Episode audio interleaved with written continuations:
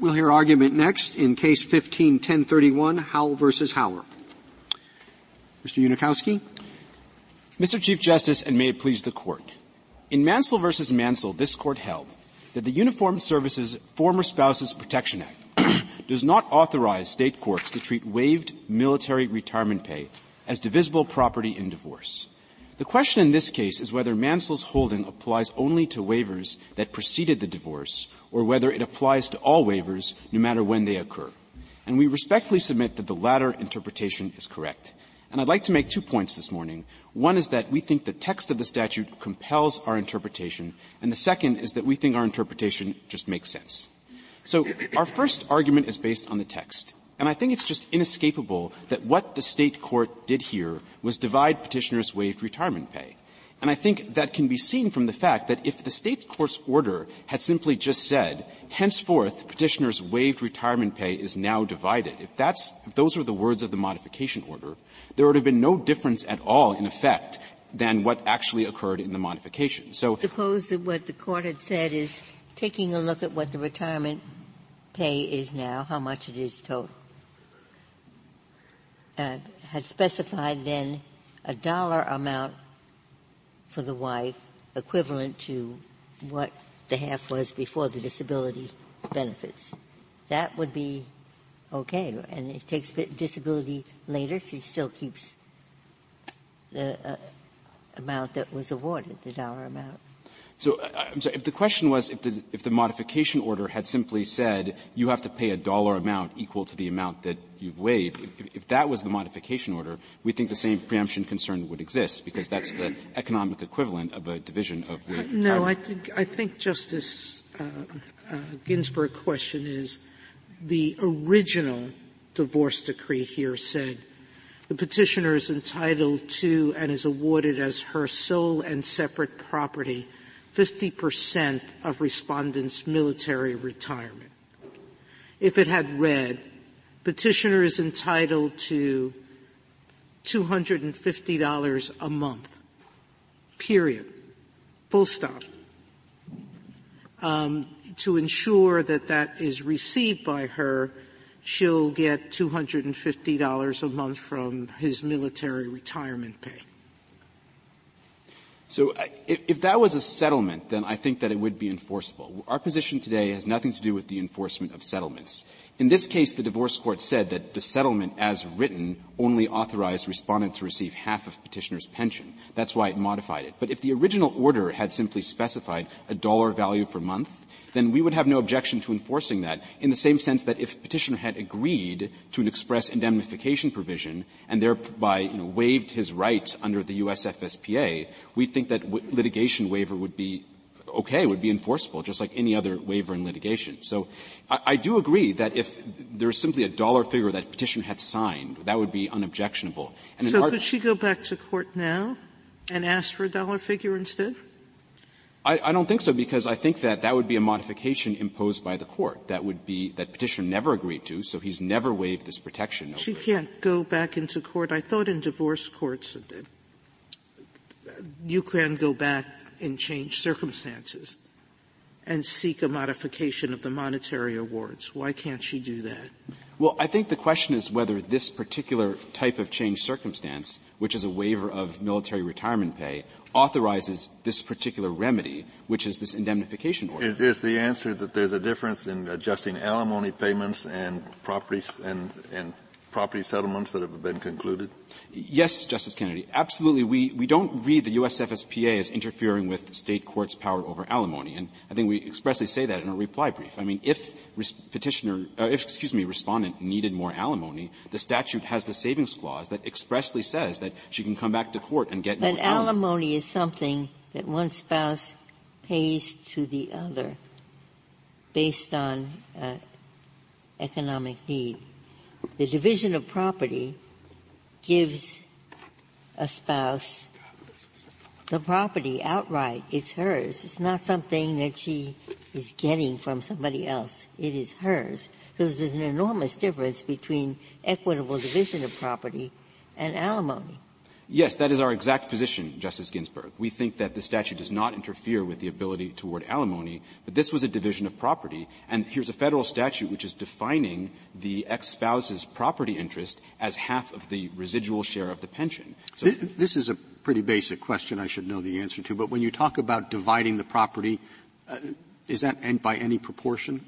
You yes. get two-thirds, one-third, it doesn't have to be 50-50? That's correct. So Arizona is a community property state, and so property is almost invariably divided 50-50. There, there are some exceptions which are not applicable to this case. Um, other states, equitable division states, sometimes deviate from 50-50 divisions. But even if it was 60-40, I think that would still be a division of property. It would just be an un- unequal division of property. Is it under the community property law that the 50 percent that the spouse received of the retirement pay was hers, even if they hadn't been divorced. In other words, what is community property? I thought community property is the two spouses' interest in the property, each of which owns half from day one. Is that right? Yes, that is what community pro- how community property works. But I mean, here the federal statute is defining what the state so court. No, I'm not. I'm, I'm arguing for you. In that case, I'll ask him. But that the divorce decree changed nothing. It simply gave her what was hers. Yes, that is our interpretation of the divorce decree. So how could he take any action that impinges on what's her money or her property right? Well, I, I, I think that's the U.S.'s position and um, your adversaries, which is if, as a result of the um, original settlement, divorce decree, it became her property. What right did he have any to take any action that would remove that property or take it away from her? Well, I think the question is what is her property right? And you're right that if you define her property right as one half of the total retirement pay, regardless of whether a waiver has occurred, then yes, under that conception of her, that being her property right, in fact, petitioner would have converted part of her property right. But the point is the federal statute, what I think it's saying is it doesn't allow the state court to define the community property right that way. What it's saying is the definition of the community property right is the total amount of the retirement pay minus the waived portion. And so if the state court, in fact, that's actually what the state court did in, in the petition appendix, pages 12a and 13a. I mean, what it's saying is that respondent's property right was half of the total retirement pay. But I think that's exactly what this federal definition is designed to prevent state courts from doing. So, you know, I, that's why I think that it's just inescapable that what happened in this case was just a flat-out division of petitioners' waived retirement pay. And so that's why we view this as just a direct conflict with federal law. I don't think the court needs to even get to implied preemption and purposes and objectives. We think this is just doing what the, the thing that federal law says that state courts can't do. What about then saying we divided the property based on a certain expectation that the wife would have so much. And now, because the amount is lower, then the divorce decree should be reopened so we can give her more of another asset to make up for what she's missing. So I think that reopening the decree to just give her another asset would be, which is essentially what happened in this case, would be preempted by federal law. Now we're not saying federal law preempts the situation where state court says, okay, we're going to find as a matter of state law that the ex-spouse just didn't understand what she was signing. There's some kind of mutual mistake. So the reopening of the decree would not be preempted. In that case, if the parties just reached a new settlement, that would be okay. Or if the divorce court entered a new decree that complied with federal law, that would be okay but what would be non-complying with federal law if you reopen the divorce decree and the judge says, now you get a share, uh, a larger share of some other property? Well, I think that that would essentially render Mansell a, a, dead letter because, you know, just returning to the pre-divorce context, the facts of Mansell where the waiver happened before the divorce, I mean, it seems to me that if a divorce court just said, I'm going to raise the equitable share by the exact amount of the waiver because I just don't agree with Mansell and I want to nullify it, I mean, that would just directly conflict with the whole point of Mansell's holding, which is that the waiver of the retirement pay lowers the amount of divisible property. I'd also hasten to add that that, you know, that is not what happened here. Arizona is not an equitable division state. I think the court was saying that all the assets have to be divided 50-50. It just defined the relevant asset subject to division as the total amount of um, the military retirement pay, which I think is just contrary to the federal definition. But could a court say, well, uh, in light of the fact that uh, uh, the woman is not getting the usual community property division, that that factor could um, that that could factor into the determination of alimony or the determination of child support? So I think it actually could, yes. I, think that if the situation for the court was, you know, because of this waiver, I just, I, I can't afford daycare payments for the child and I, I'm responsible for them and she can come back to court saying, I need child support. That's a need-based issue. It's not a property division. Then yes, this, the saving clause of this statute carves out child support and alimony orders from the preemptive force. So I think that as long as the court is applying child support and alimony standards, which are based on need. It's based on, they're usually temporary until the child becomes the age of majority or, you know, the wife gets back or the husband gets back on his or her feet. So as long as the court is actually applying the alimony and child support standards, we actually don't read the statute to impinge on a state court's authority at all. But that's just not what's happened in this case. But as I pointed out, those are different animals. They're not, the, the property belongs to her. Uh, alimony and child support. And alimony Suppose she remarries, it ends, right? Correct, yes.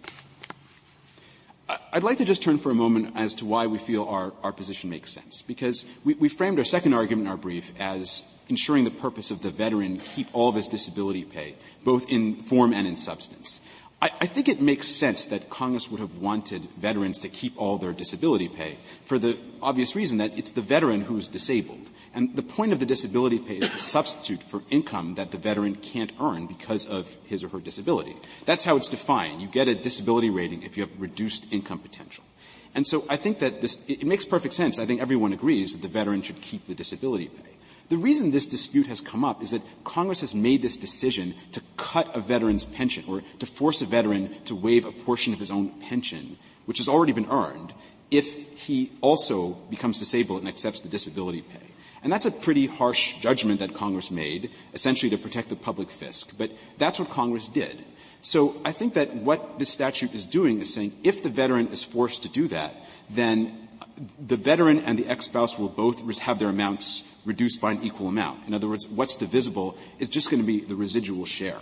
So I think that's what the statute's doing. And then if you frame it that way, I think it makes perfect sense to treat the pre-divorce scenario and the post-divorce scenario as parallel. Because I don't think that the goal of protecting disability pay really has anything to do with the timing of the disability relative to the divorce. In other words, if you have two disabled veterans and they're both divorced, I think that their interest in keeping their disability pay is the same even if one of them happened to become disabled the year before his divorce and the other one happened to become disabled the year afterwards. So I think that, you know, framed in those terms, I think that the purpose of arguments don't distinguish between the pre-divorce and the post-divorce the scenario. The problem is really that when people are getting divorced and they already know they can't divide up the disability pay, that the courts have a full picture and can then determine alimony and child custody with those factors in mind. And we presume that at the time of their divorce, this woman was relying on a certain amount of income that would be fixed for the rest of her life, and she planned her life around that income. And he has now taken an act independent of her and not just reducing her income, but with her reduction of income, he's also getting a tax benefit. So he's getting a, you know, whatever, 20%, a third more um, than she is by this unilateral act. In terms of policy, that is a substantially different impact. Well, and one that, you know, the government's taking the position that if you're doing this post-divorce, you're changing the nature of the policy? I, I think that all we're asking for is for parallel treatment in the pre-divorce context and the post-divorce context. So, no, but what I'm saying to you as a matter of policy, is that right? Well, I think I, I, don't. I mean, I don't know the answer legally, but is there is a difference in terms of what Congress might have expected or not expected? Well, first of all, it, it's not really clear to me that the policy interests are so much stronger post-divorce than pre-divorce. They're different, but I'm not sure they're stronger. I mean, there's certainly a lot of equitable arguments in the pre-divorce context. I mean, these are typically spouses from longer marriages who often relied on the disability pay during the marriage. They may have, you know, quit their job to, to care for their veteran spouse who's disabled. Sure, but that goes to the issues of alimony and, and child support. Those will get made up there. Well, they, that, they may get made up in alimony and child support, but there's, you know, the deprivation of property in that case has its own harshness. Now, I think there's but different. But the point interests. is, the divorce court will know if he's already getting disability pay, then her share of the pension will be so much less. And with that knowledge, the divorce court can say, so I'm going to give her more of some other property. So I don't think the divorce court can do that in that context because then Mansell would be essentially a dead letter. In other words, if the divorce court said, well, you know, this, this person waived his retirement pay and, you know, I don't like that and so, you know, I don't agree with the Mansell rule so I'm just going to increase the equitable share to just balance out the waiver. Well, we think, they don't have, the judge doesn't have to say that. Well, I mean, I mean, right? I mean, the, the alimony, the, I mean, they're all, there's not a set number that this has to be. And it seems to me that it may be a situation where you're certainly going to take into account the whole picture.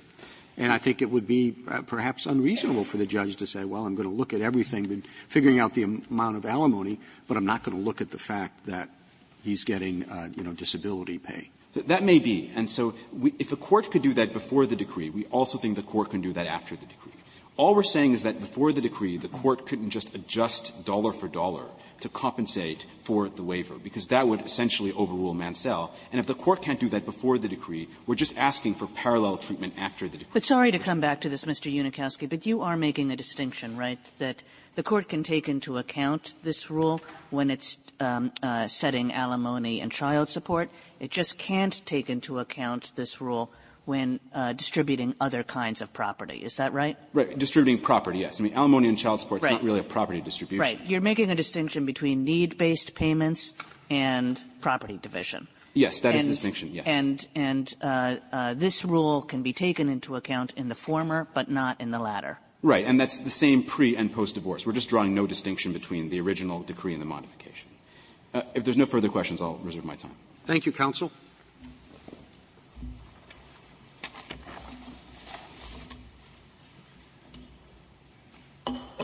Mr. Wirken? Mr. Chief Justice, and may it please the court. the authority granted to the states by the Former Spouses Protection Act to treat marital, to treat military retirement pay as property and divide it necessarily operates at the time of the divorce. The text of the act, its primary purpose to protect the former spouse, and the practical realities of divorce make the time of divorce paramount.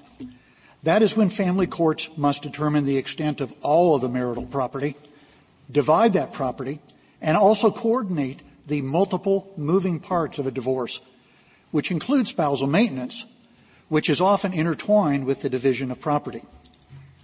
Now the authority to divide military retirement pay is limited only by the Act's exclusion of amounts of retirement pay that are then being deducted as the result of a previous waiver to receive disability benefits. And whether that division at the time of divorce occurs before the member's retirement, as the statute expressly allows, and therefore before any waiver has occurred, or the division occurs after retirement, the state law consequences of the property division must follow along. And those consequences can include the fact that the, in, in a particular state, that the retirement pay awarded to a spouse is considered to be that spouse's vested property. And also the consequential right of the state to formulate remedies to protect and affect that property right, to compensate for any damage that might be done to that property interest. And another consequence that I think has come up here today is, is that of the finality of the divorce decree and whether the state court has the ability to go back and modify after a waiver of retirement pay in favor of disability pay to go back and modify a division of property.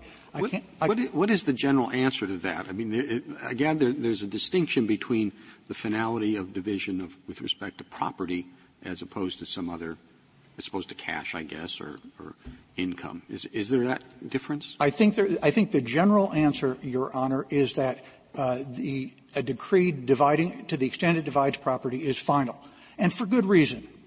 Uh, and in Arizona, uh, certainly when there is a settlement agreement, as there was here, uh, and it then becomes incorporated into the divorce decree, it's uh, impossible, I would say, to go back and modify the division of property. Uh, you know, one of the objectives of family law courts is to achieve finality and, and not have folks coming back uh, in the future. Uh, certainly, child support and spousal maintenance can be exceptions, but there has to be a substantial and continuing change of circumstances in order to justify uh, revisiting, reopening, modifying uh, child support or spousal maintenance. But, but property division is is thought to be set in stone. Uh, at the time of divorce, uh, the the spouses are splitting the sheets and the court must determine how many sheets there are and how big they are and decide who gets what. And what that is, what is decided at that point in time is what they have going forward and neither one can do anything, uh, to affect what was th- that community property that was divided and then becomes now the separate property of each of those spouses. So and suppose the only asset is the pension then would the family court's order here be permissible? I'm sorry, supposing that the retirement is the, the only the, asset? The retirement is the only asset. And your question is what? Then, then what? Would, would, the family court's order here be proper? Yes. The, the order here to indemnify, to create a remedy here, of course. Whether it's the only asset or, or not, but certainly in that hypothetical, uh, because her community property interest has been transformed into her separate property interest and then unilaterally damaged by the actions of her ex-husband. Uh, well, how do you deal with your adversary's position that her borrowing from our prior case, that the only reasonable expectation that the court or she could have had was that his military pay was always subject to a potential deduction for disability pay. That's basically his argument. That the Act ba- tells anyone relying on military pay that it can, as a matter of law, be changed by a disability award.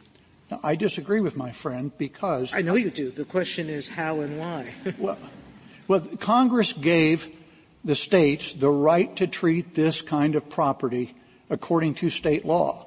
And therefore, you know, going along with that, uh, when in a community property state or in any state, whatever the property scheme may be, the court gets to divide what was then before the court. And in, in this situation, there had been no waiver whatsoever. Uh, and so the court is looking at making a, a looking at the big picture, as as uh, a couple of you have referenced. They're, they're looking at all of the assets and making. And by the way, it's an equitable division in Arizona. Uh, it's not an even division as in California, another community property state. And the court is doing what is equitable and trying to balance uh, the division of property among them. Uh, once having done that, uh, the die is is is cast it, it is set in stone. And uh, the so fact it turns out that, that uh, in time one, uh, we enter into divorce decree. The divorce decree says, in addition, you're going to get half of what Uncle Joe gives Sam, the husband. But by that time, it turns out to be illegal. I mean, from the beginning, Uncle Joe leaves property in a form that it's illegal to give to the woman. I could imagine cases bizarre. I mean, can the state give money that later on it turns out that it was absolutely illegal to give that person that money? I, I mean, I don't know how that works. I would be very surprised if res judicata in divorce cases says, okay, I'm sorry, we have a decree here, and then we're going to violate federal law because the decree violates federal law, as it turns out. Well, as I understand your hypothetical, maybe it's too complicated. It, it, you're, you're, talking about a state court dividing. I'm saying there's a federal law here, and the federal law says, "I'm very sorry, you cannot give this money to the spouse for good reason or bad, perhaps bad, but it says you can't." And is the fact that you gave that money to the spouse ahead of time, why does that matter? That's his argument. And, but there are two things going on here, and, and one of them is at the time of uh, this divorce and many divorces, there is no disability benefit yes, there being is. paid. There is a disability. The disability is that if it turns out that what you are giving over time is money that was turned in to get the disability, it is illegal for you to do it. Now, that's what's there at the time of the decree. No, the, the, what is illegal is the division of retirement pay that has already been waived to receive disability no, benefits. No, it's not what it says in the statute. It says in the statute that it is illegal to treat disposable retired pay as property of the member and his spouse. That is what is now legal. That's legal, right? With an exception. The exception is the result of a waiver of retired pay. That you can't do. So you can't do it on day one, you can't do it on day 20, you can't do it on day 30. And what they're saying is a well-known property interest. It is an interest that you do not get till day 40. But you can't divide it on day one. Just like it's a, like a, you know, there used to be these property interests that you received on a contingency. The statute in subsection D1 in the last sentence contemplates the division of military retirement pay even before the service member has retired and therefore before there could have been any waiver and any disability benefits taken. That's so, true. So, so it's given to her, but it's subject under federal law to a contingency. We used to have our first year property class filled with this kind of stuff. I mean, you know, somebody would get a horse, but he'd only get the horse on the contingency that Uncle Joe died, which doesn't happen for 30 years, but nonetheless there's something that happens to that property subject to the contingency on day one. That's what this sounds like to me. And, and I respectfully must disagree. That's fine. Because it also says it doesn't speak in, in, the form of a contingency as I read it. It speaks in the form of authorizing the states okay. to divide the, the, retirement pay according to state law at the time of the divorce. And if at that time there is no disability, uh, retirement pay hasn't been waived, no disability benefits are being claimed, they aren't being divided. What's being divided, and necessarily so, is the expectation of this retirement and and for good reason because all these moving parts have to be somehow balanced equitably between these spouses. Uh, the state court gets to say you get 50% or you get X dollar amount or you get X percentage. Uh, and it doesn't have to be 50-50, but whatever it is, the state court decides that in its wisdom at that moment in time, as a, only a state court can do best. Why isn't your solution? I mean, I think you're, you're saying um, when he elects a disability, uh, when when he does that, um, then the state court can provide an indemnification for her. It's equal to the amount that she's losing. But is not that just an end run around the Mansell decision? Would Mansell decision says No. Why not? because it's not a it's not a division of any disability pay. There's not a redistribution of property being made. This decree uh, divided the military retirement pay 50-50, and that part of this decree was never changed when the court issued its remedy order to for, Miss, for the benefit of Mrs. Howell. Uh, the 50-50 division still remained, but that 50% had become worth less and by the unilateral action of the husband. So he was ordered to make a make-up payment to her to reimburse her for her loss. It really wasn't a modification of the decree at all, by the way. Well, that's it, it wasn't enforcement. Maybe this isn't bad, but that, that's very legalistic uh, in the sense that you're saying, well, you can't divide this, but you have to pay her money so that she's put in the same position as if you divided this. Is that your submission? Well, you know, I, I, I understand the the uh, parallel that my colleague draws and that you suggest in your question, but that it's not a legal equivalent. Uh, it's practically, there's no way to escape the fact that it's dollar for dollar because it wouldn't make any sense to well, give I were, a remedy for a lesser or greater amount than what she lost. If I were a legislator and I passed this law for a particular purpose, and at the end of the day the result is the same as if the law hadn't had any, it, it has no practical effect at all, I, I would think that's contrary to to what the legislation was designed to accomplish. But you as a legislature sitting across the street uh, adopted this to protect that spouse and to enable states to divide the retirement pay as property according to state law at the time of the divorce. Well, but maybe and I'm the one who insisted on the part of the law that says when it's disability, you don't get to divide that. If it has already been waived, it cannot be divided. But here, when she divorced, it had not been waived, there is no uh, disability to divide, and none was divided. Uh, and I think we should not lose sight of the fact that these parties made an agreement.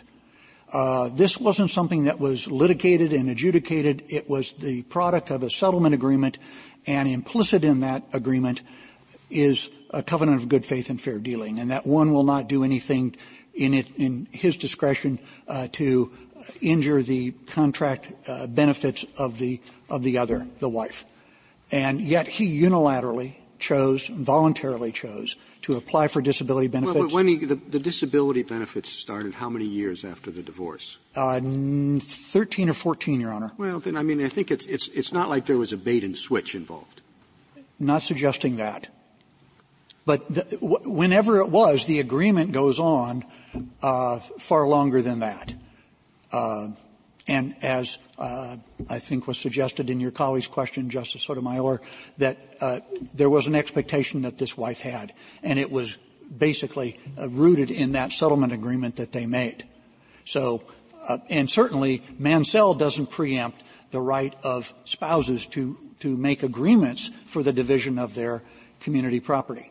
It may prohibit an agreement for the division of retirement pay that has already been waived to receive disability benefits. That much is clear, but that is the extent of the preemption or prohibition in Mansell. So the, the agreement, the court's order, I know, required him to pay a certain amount. It, it took care of the laches question.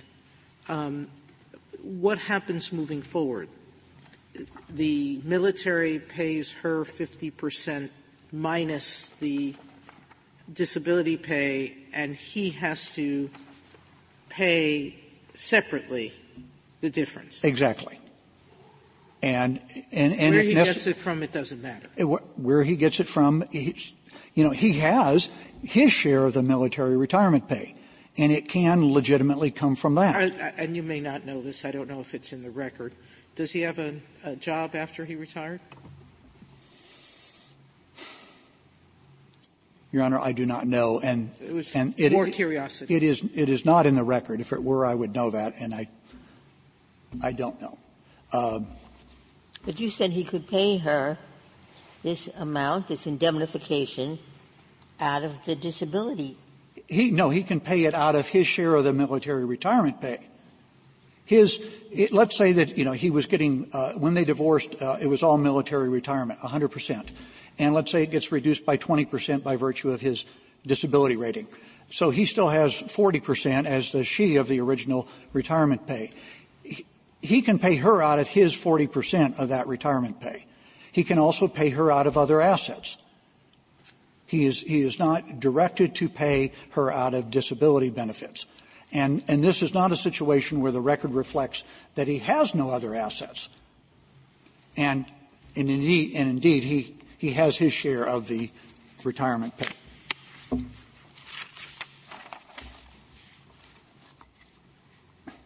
I, I think it's, it's, key that uh, Congress gave the states the right to divide retirement pay at the time of divorce according to respective state law. And that when that happens, the divided interests are vested in each of the parties. And this order to indemnify does, does not violate the Act. Uh, it does not preempt state law. It does not effectively divide disability benefits. And to a point uh, raised by my colleague, the order is, is not one that modified the decree at all. It was an enforcement order. Now, I know you might say that the Arizona Supreme Court characterized it as a modification. The court did so for a different reason. It was deciding whether a state statute regarding modification applied. It determined that it did not, but it first determined that there was a modification because there was no indemnification provision in the decree. But for purposes of this act, a modified decree is defined in the definitions as a, a court order that effects a division of property. There was no division of property uh, affected by the indemnification order. Uh, it was instead in the nature of an enforcement. In fact, the Arizona Supreme Court at least twice refers to it as a reimbursement order or an indemnification order or a make-up payment. It was enforcing. It never changed anything in the uh, original divorce decree. So it was not a modification for purposes of the Act. What should the rule be? Uh, given the concern of Congress for former spouses, uh, Congress could not have intended to allow a service member to, to obtain a divorce, uh, divide the MRP, and then apply for disability benefits and waive MRP and leave the former spouse without a state court. Well, it's concern for former spouses is certainly evident in the act, but as we've always said, no statute pursues its purpose at all costs, and there was obviously a different purpose applicable with respect to the part of the law that says you can't divide disability payments. So I don't think you can resort to the purpose of the statute in, in a general sense to, to resolve every subsidiary legal issue. But the primary purpose, according to Congress, was to protect the, the spouse. Yeah, and a subsidiary purpose was to do so in a way that preserved disability payments and didn't allow them to be divided. To be divided. But uh, this is, again, a situation, a case in which there were no disability benefits to divide at the time of divorce when her property rights were vested in her. So, uh, this court should therefore hold that the division of military retirement pay is determined according to state law at the time of divorce and that an order remedying damage to such a share is not preempted by the act. Thank you, counsel.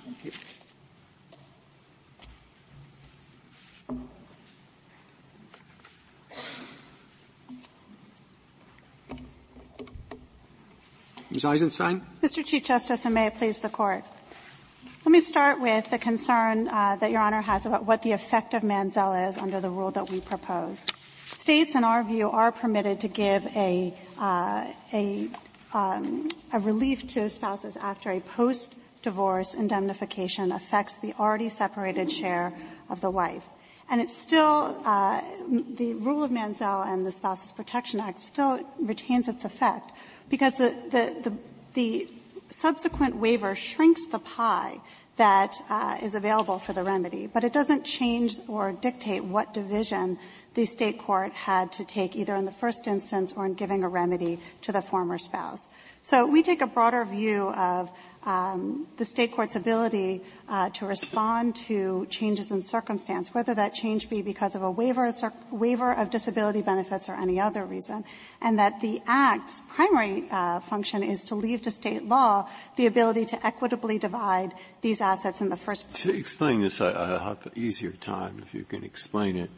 What the decree says is 50% of the retirement goes to the husband and 50% to the wife. It doesn't say what the retirement is. Suppose that uh, 10 years later, government raises the retirement. Does the wife get more? So, so Your Honor, I, I, believe under Your Honor's hypothetical, the answer is yes, okay. but yes. No. Yes, but it is up to state court to, dis- to determine. The state court says yes, okay?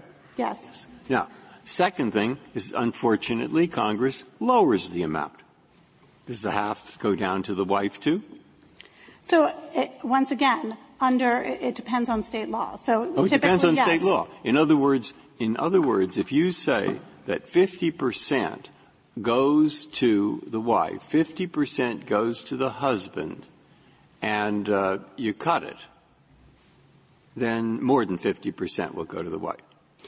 That's right, because so let me be clear what we think the role of the Spouses Protection Act is. The Spousal Protection Act instructs state courts how to calculate the disposable retired pay available for division and otherwise puts disposable retired pay on equal uh. footing as any other civilian asset. So then it allows a state mm-hmm. court to treat the disposable retirement pay as any other marital property in, in a variety of ways.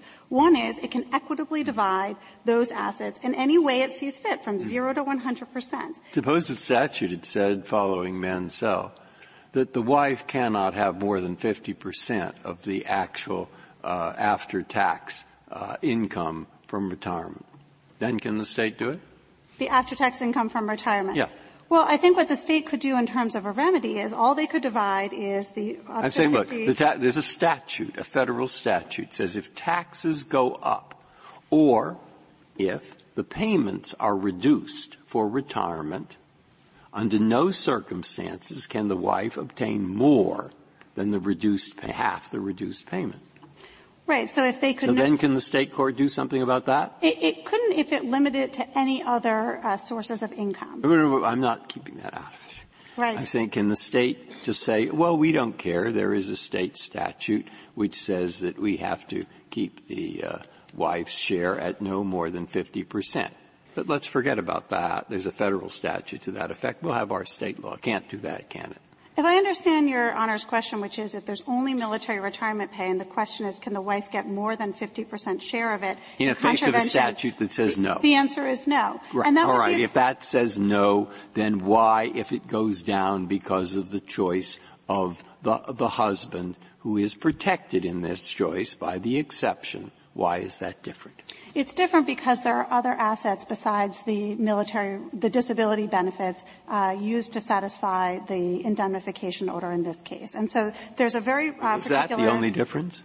I think that's a significant difference. Right, that's the only difference. So in other words, if it says no, you cannot give the wife more than 50% of the pension, then what they could do is have a decree and it says the wife gets 50%, gets, sorry, you can't, you cannot give them more than 50%. I'm getting mixed up in my thing. Uh, it, it, says you cannot give more than 50%, and then there's a statute that says you can't give, you, you, you can't give 60%. But the judge says, here's what I'll do. I'll give you 50% from this, and I'd like to give you more than 60%, so I'm going to take 10% from something else. Well, I, I think that the, the economic equivalence is not the only test. And that's the test that petitioner wants this court to adopt. I think this court needs to look at the legal basis for the award. And as the discussion highlighted earlier, there are many uh, legal, economically equivalent ways that a court can reach the same division of property and total financial uh, transfer from one party to the other, some of which are legal under this federal law and some of which are not. It seems to me that, in other words, they're saying, you're basically saying there's no real substance to this law. All the court has to do is find some charade to get to the same result. For, I mean, would it be all right under your view if they say, okay, you get 50% of all the, there are no disability uh, payments yet. You get 50% of the retirement pay. This is the decree. But in the event that there is disability pay, there are disability payments that result in a reduction of the military pay. I appreciate uh, that I cannot divide the disability pay, but your share of the retirement pay is going to go up as if we were dividing the, the disability pay.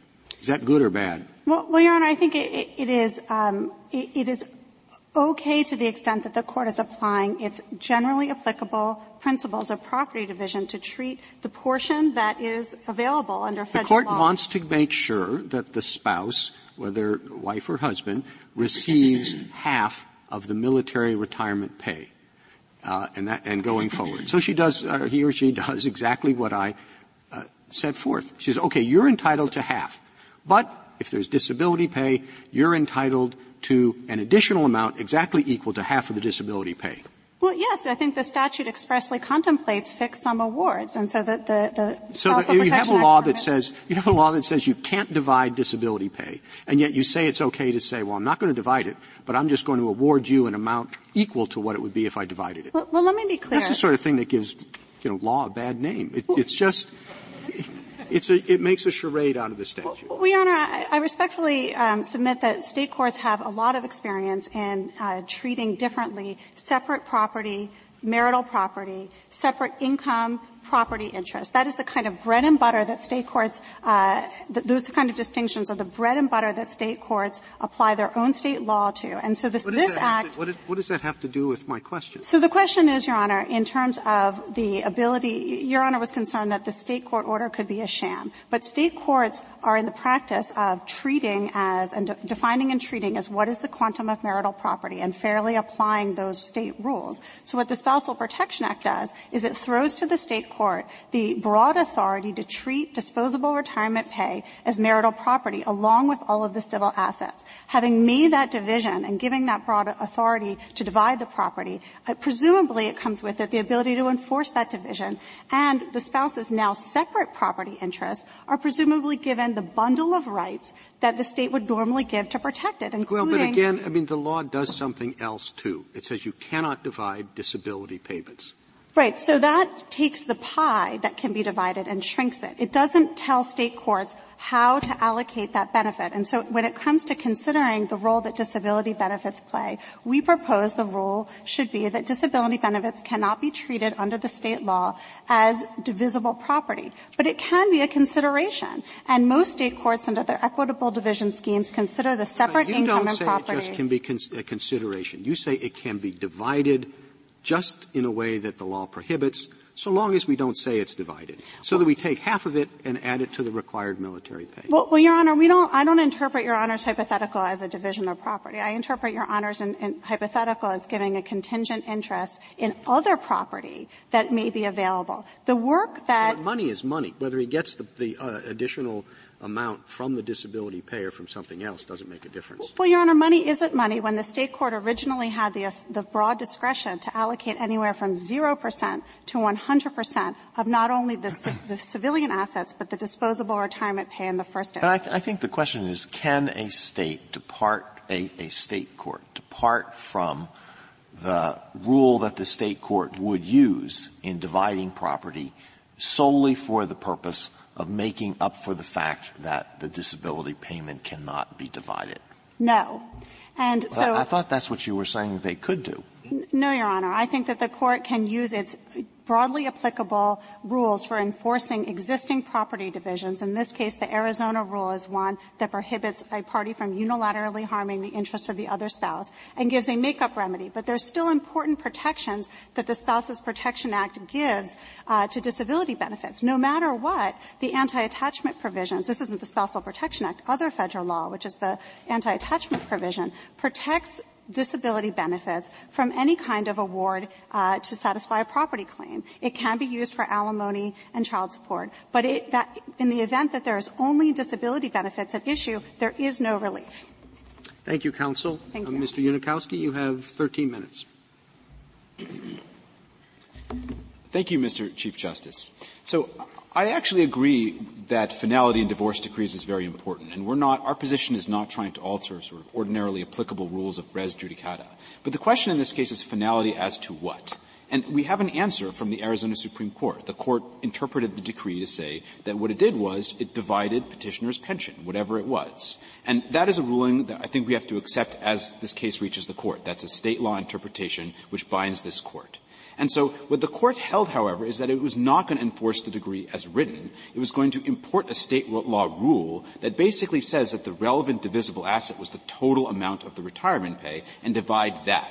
And I think the, the court is quite clear. It's saying that it conceptualizes the property interest as the total amount of money that petitioner was receiving. And it said that by waiving retirement pay, Petitioner converted a portion of respondent's property, and so it's saying is that respondent holds a property interest in half of that waived amount. So that's just the same thing as treating waived retirement pay as divisible.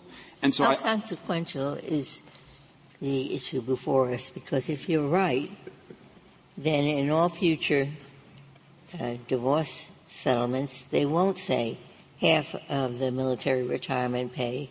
They'll give a dollar amount which is equal to what the military retirement pay is before any disability payment kicks in. I mean, that might be negotiated for consideration. I mean, there's actually a lot of reported cases in which. What consideration? I mean, in a, being aware of this possible diminution, the uh, lawyer for the for the spouse will say, "I don't want to get half of the MRP. I want to get a dollar amount that's equivalent to what half of the MRP is right now."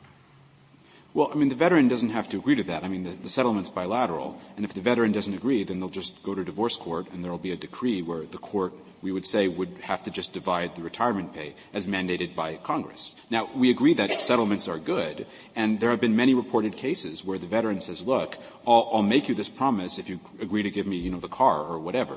So we're not we're not reading the statute as impinging on settlements. But in, this case, the court held that what the settlement was was just dividing the pension, whatever it was, 50-50. The fact that petitioner is required to pay this reimbursement order, it's not what he had agreed to. It's this order imposed by state law saying that it was going to treat respondent as holding a property interest in half of the amount of the waived retirement pay, which we think is, is what the federal statute prohibits. And in response to Justice Sotomayor's question earlier, yes, I think that the reasonable expectation is that the waivers might occur. I think it's important to recognize that waivers of retirement pay for disability are not rare or obscure. There's hundreds of thousands of veterans who have done just that.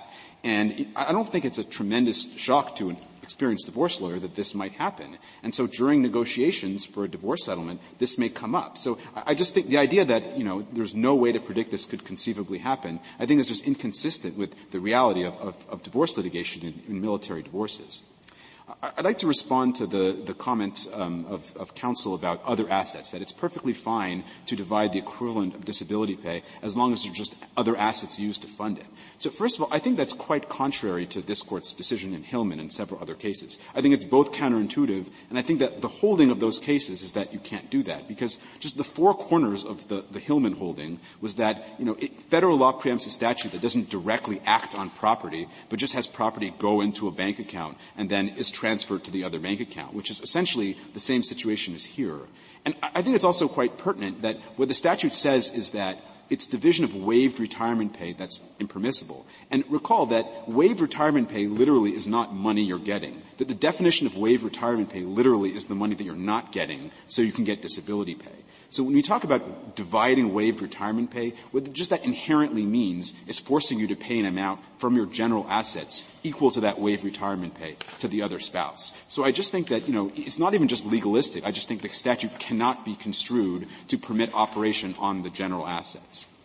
And I just want to make one other point. And, you know, Justice Sotomayor asked questions earlier about sort of the policy distinctions between pre and post-divorce waivers. And we're not denying that there's no policy distinctions at all. And I mean, we can't deny that. Of course there are differences in policy. And I think that the, the interest of the disabled veteran is the same before and after. But there are policy distinctions at stake. I, I think the question in this case is whether this statute can be interpreted to recognize that those policy distinctions and distinguish between those two scenarios. And I just don't think you can get it out of the statutory text, which does prohibit waived retirement pay from tr- being treated as divisible no matter when the waiver occurs. If the court has no further questions, I'll rest. Thank you. Thank you, counsel. The case is submitted.